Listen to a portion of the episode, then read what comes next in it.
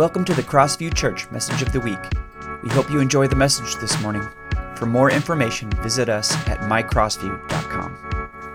So, I'm going to transition us and our thinking again uh, from what we just uh, experienced back into our time together in the book of Colossians.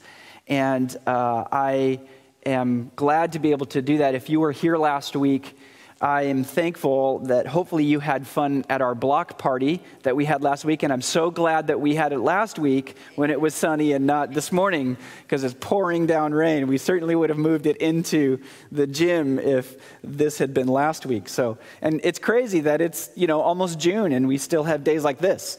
So, um, I hope that if you came, that was a, a, fun time, a good time to connect relationally. I also want to just say a huge thank you to Seth Van Tifflin, who was here with us this last week and who shared about In Better Hands and some of the work that's happening in Asia.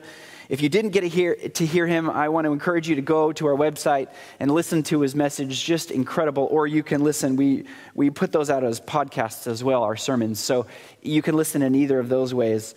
And uh, powerful stuff that's happening uh, with Seth and in the ministry in Asia. So, we want to jump back into the book of Colossians this morning, and I want to do so by sharing something with you that, uh, sh- sharing with you about something about myself, which, if you're observant, may not be too surprising. And that's that I do not like shopping for clothes. I hate shopping for clothes, it is the worst. I don't like spending money on new clothes, and I don't like the process of shopping for new clothes. I don't want to go look for something new to wear, and I especially don't want to try them on in the store. it is the worst. Uh, in fact, the only time that I get new clothes is when I wear a hole into something. Uh, and Christina might see those holes, and she either buys me something brand new or tells me that I need to go do it myself. And uh, even then, I will usually buy part of what Christina lovingly calls my uniform, which is usually a black shirt and chino pants. and I usually almost always buy it from Target. And uh, yeah, I, I do. I wear the same thing almost every day. It takes the choice out of having to pick out clothes every morning. I think it looks good you know, I do. I don't know if you do, but I think it looks good. Uh, it's simple. And here's where I'm trying to spiritualize it a little bit. Uh, the early heart of the Free Methodists valued simple dress. So there you go. It's my kind of holding on to our heritage. Thank you, thank you, thank you. Uh, so, okay, Pastor Kyle, why are we talking about clothes, right? Well, it's a good question. Uh, the metaphor of clothing is actually something that Paul uses here in Colossians, uh, and he helps you and I and the Colossians understand what life with Jesus is like, or I should say, what new life with Jesus is like.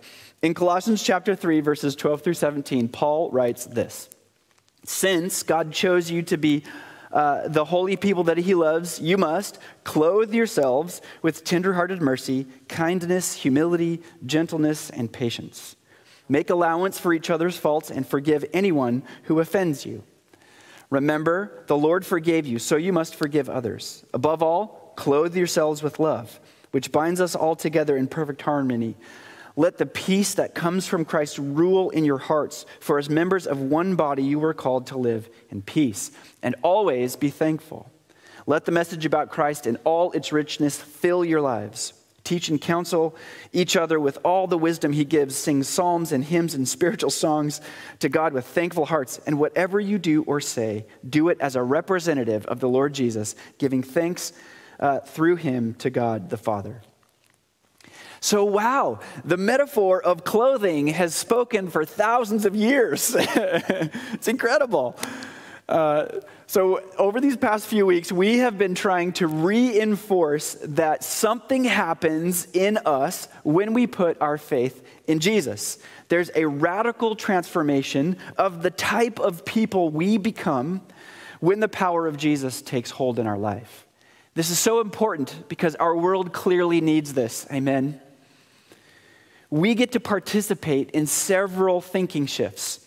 So you remember these. First, Jesus becomes the central image of our life, the one in which we're building everything else around. Second, we experience the inward reality of God's presence. God goes from being an outward, outside force whose actions have some effect on the world around us to an inward reality. God's powerful and living presence in us, empowering us to live the way that He's called us to. Third, Paul invites us to set aside our extreme individualism and understand ourselves as part of a larger whole, an identity changing reality that we are a family of God, the body of Christ, that Christ is in you all, if you remember that discussion. And finally, our last week in Colossians, we talked about the fact that we have all we need to live lives of devotion or enthusiastic action for the kingdom of God. We've been given life in full measure through Christ here and now, and we can act on that today. Well, today, Paul is describing for us what it's like when we actually live out that new life in Christ. It's like he's saying, Look at all this incredible stuff that's happened to you. So when you go, in verse 12, you must clothe yourselves with tenderhearted mercy, kindness, humility, gentleness, and patience. In other words, as you go, because of all of these incredible thinking shifts and realities that have changed you and happened to you, you are to put on the characteristics that match the reality of the one who now lives inside your heart. You must put on the characteristics of the one who, for centuries, we've been telling stories about. You must put on the characteristics of the one whose faithfulness never ends, no matter what happens the God of the Old Testament, the revealed Messiah, our Savior Jesus. Put on those tendencies and then treat each other that same way. Easily said, right? and just in case you don't think that it's actually possible that you could actually be characterized by tenderhearted mercy, kindness, humility, gentleness, and patience, Paul reminds his readers just a few verses before our passage today. He says, don't lie to each other, for you have stripped off your old sinful nature and all its wicked deeds. Put on, or clothe yourselves, put on your new nature and be renewed as you learn to know your Creator and become like Him. I love this word, be renewed, because it's essentially saying you, you have been renewed, you are renewed, and you're still being renewed. It's a be being renewed, right? So, why is this? Uh, impo- why is this? Uh, why is it that this is possible for us? I know that I'm going to sound like a broken record here. We've been saying this each week, but all the way back in Colossians, in the first chapter, again, Paul reminds us He has enabled you to share in the inheritance that belongs to His people who live in the light, because for he has rescued us from the kingdom of darkness and transferred us into the kingdom of his dear Son, who purchased our freedom and forgave our sins. And then in chapter 2, he says it again. You were dead because of your sins, and because your sinful nature was not yet cut away, then God made you alive with Christ, for he forgave all our sins. He canceled the record of charges against us, and it took it away, and took it away by nailing it to the cross. Incredible stuff. So I guess I don't feel too bad about being a broken record in our weekly messages because Paul keeps doing this in his letter. Chapter after chapter, he's reminding us. The reason that Paul can say you must your, clothe yourselves with tenderhearted mercy, kindness, humility, gentleness, and patience, and then expect it to happen is because of what Jesus has done for you and me. And we're living into that reality. In fact, Paul's calling us to that. He said, if this has happened to you, then live into this reality fact, one commentator I read this week wrote this The force of this whole chapter, if not the whole New Testament, is not try harder or do better to be a better Christian. The message of the gospel is to give up on that whole project because that former self, the false self, is dead. Praise the Lord. Thank you, Jesus. Now you are alive to a brand new reality. As you sit here today, you've, if you've given your heart to Jesus, you've been raised to a new way of life, a way of life empowered by God to actually live out these characteristics that Jesus tells, about, tells us about and Paul calls us to. That's a powerful realization about the, the context and the reality of our lives. So here's the question Are you doing that? here's the really cool encouragement about this that we're told to clothe ourselves with these things. What's really fun and, and wonderful about this statement is that uh, is because we can do this because of what Jesus has done for us. So it's not just a covering. It's uh, we don't have to pretend, and this is powerful. It's not like we're method acting here right? Have you ever, do you know what method acting is? Have you ever thought about that before? Method acting is where an actor entirely becomes their character until that project is complete. Uh, I've heard about this a little bit, I've read about it a little bit, some this last week, and it's fascinating how this works. So it might sound normal for an actor to entirely become their character, but in method acting, the actor becomes that character whether they're filming or not. Uh, there are several actors that are famous for method acting. Uh, Daniel Day Lewis, for example, is pretty famous for taking on the character of Abraham Lincoln in a movie called Lincoln. I saw that movie. I thought it was a really well done movie, and he was an incredible actor. It's reported that whether on or off the set, while they were filming, he always answered as if he was Abraham Lincoln. In fact, he only responded to that name. Pretty crazy, right? Just think about that. Like, if you're Abraham Lincoln, you're like, what's this technology? It's a phone, right? I mean, you can kind of take it to some extremes, but obviously he wasn't really Abraham Lincoln, but uh, he did this to try to entirely embody the character that he was playing. Fascinating to be sure, and led to some great acting. But the incredible reality that we learn from Paul here, Paul's admonition for us, is not about faking it. We're not method acting. Another commentator I read this week said this The old or false self must be taken off, crucified, dead, and buried.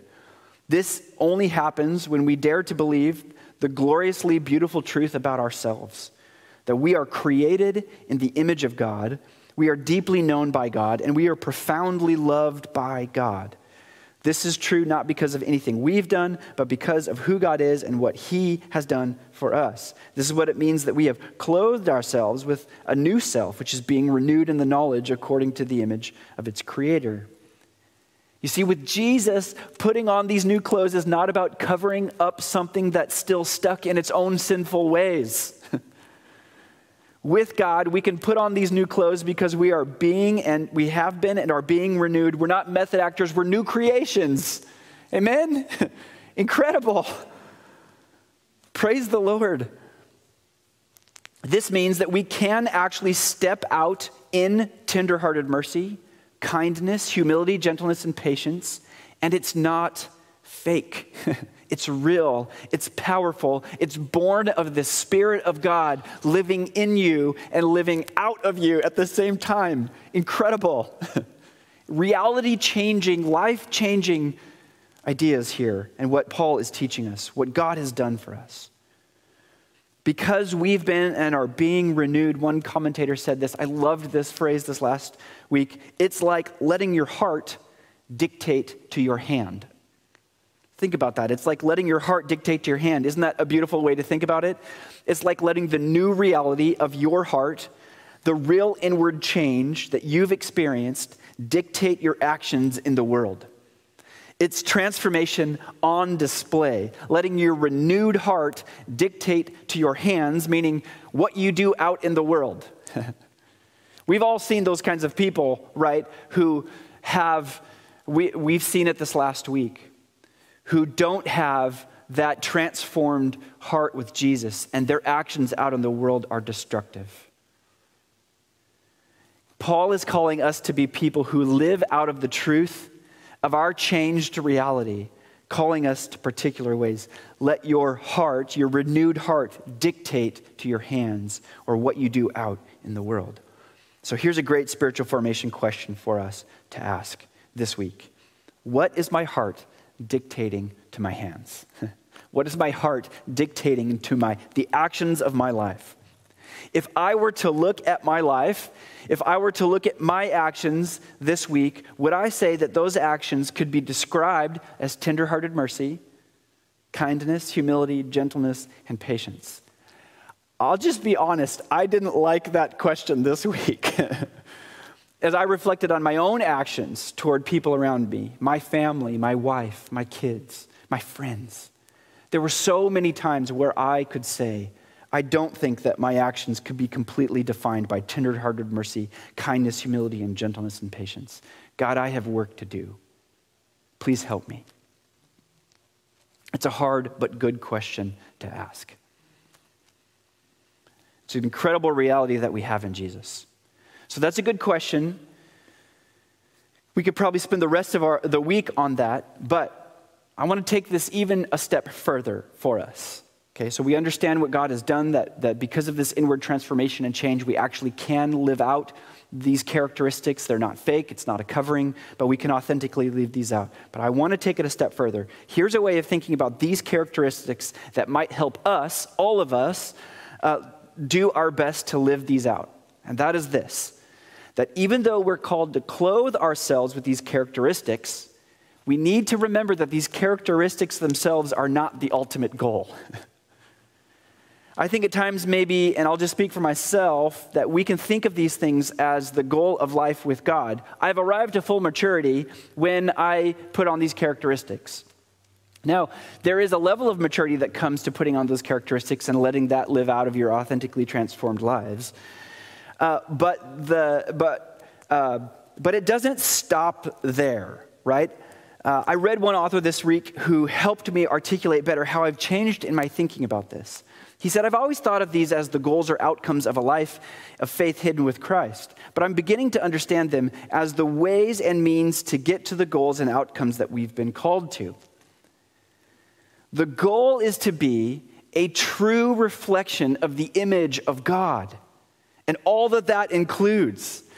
That is, that's in part what happens when we embody all of these. We get closer to being a true reflection of the image of God as we embody these, we continue to grow in our relationship with God. It's kind of fun to think about. Okay, with all the things that we're called to, that Scripture calls us to, maybe we can think of these characteristics which are important for us to live out of an authentically changed heart. Maybe we can think of these characteristics as a uniform that we all wear. And when we're all wearing the same uniform, it's powerful and transformative to ourselves and to our communities. It's like when a football players get to the NFL, right? They get a uniform, which is really fun for them, I bet. You always see like the NFL draft where they either, it's like the cap and they get their uniform with their name on it. What a cool moment, right? Something they've been working toward all their life. So they get this uniform, which can certainly, we can say, is one type of goal. Uh, when they make the team, but that's not the goal, right? It's not the end. Once they put on that uniform, they become part of a team who works together to win the Super Bowl. So we're going to take this metaphor and put it on our in our, our spiritual lives as well. To be sure, Paul is talking, is saying that we do have some individual responsibility in that we must clothe ourselves with these characteristics. But as we do it, what we understand is that we're putting on a uniform that helps us reflect the true image of God in our lives as individuals and as a community. It's powerful when you think about this.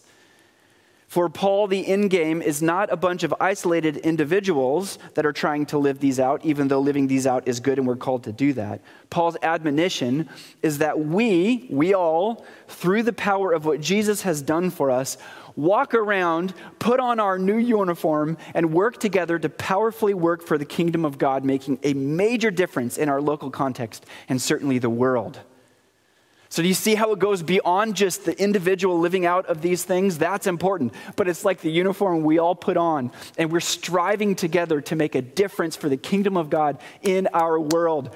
I want in. Here, kind of all of our themes are coming together. We are a group of people with Jesus as our central focus, changed from the inside out, working together part of something larger, who are identified by the same characteristics where the Spirit of God is pleased to dwell. All of this then together creates a kind of community, the conditions where the Holy Spirit heals wounded people, mends broken relationships, and enters into tragic and difficult situations and can bring hope and renewal. And doesn't our world need that today? These are not things that you and I can do on our own, nor are they outcomes that we can accomplish by ourselves. These are things that only God can do.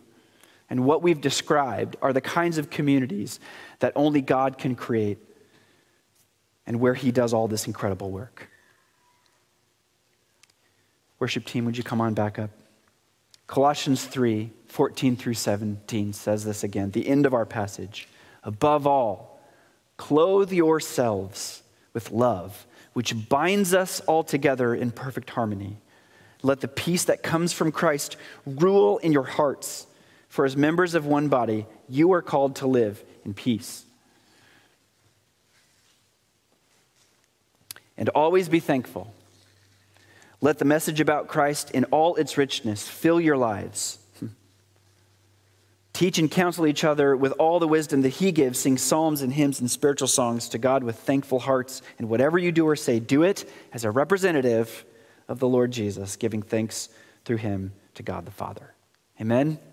Amen. Let's pray. Heavenly Father, uh, weekly, I'm just thankful for the truth of your scripture. We hear these words today in the context of the tragedy of this past week. Knowing that you're calling us as individuals and as a larger community of people to put on the characteristics of the one who is so needed in our world today, not only as individuals, but as a community of faith as well. God, will you move powerfully in our lives and in our church to make a real difference in the lives of people around us? Even if it's just a, a, a, small beginning moment, a glimmer of hope that can lead to a radically changed life, we want to be part of that. It's what you've been calling the Colossians to in their own context, in a very difficult situation and season for them to live out these characteristics and come together as a community looking very different than the world around them. Empower us through your Spirit. Guide us together. Help us live courageously the way that you've called us. We thank you for the opportunity to do so. We give you praise and glory, Jesus. We pray in your name.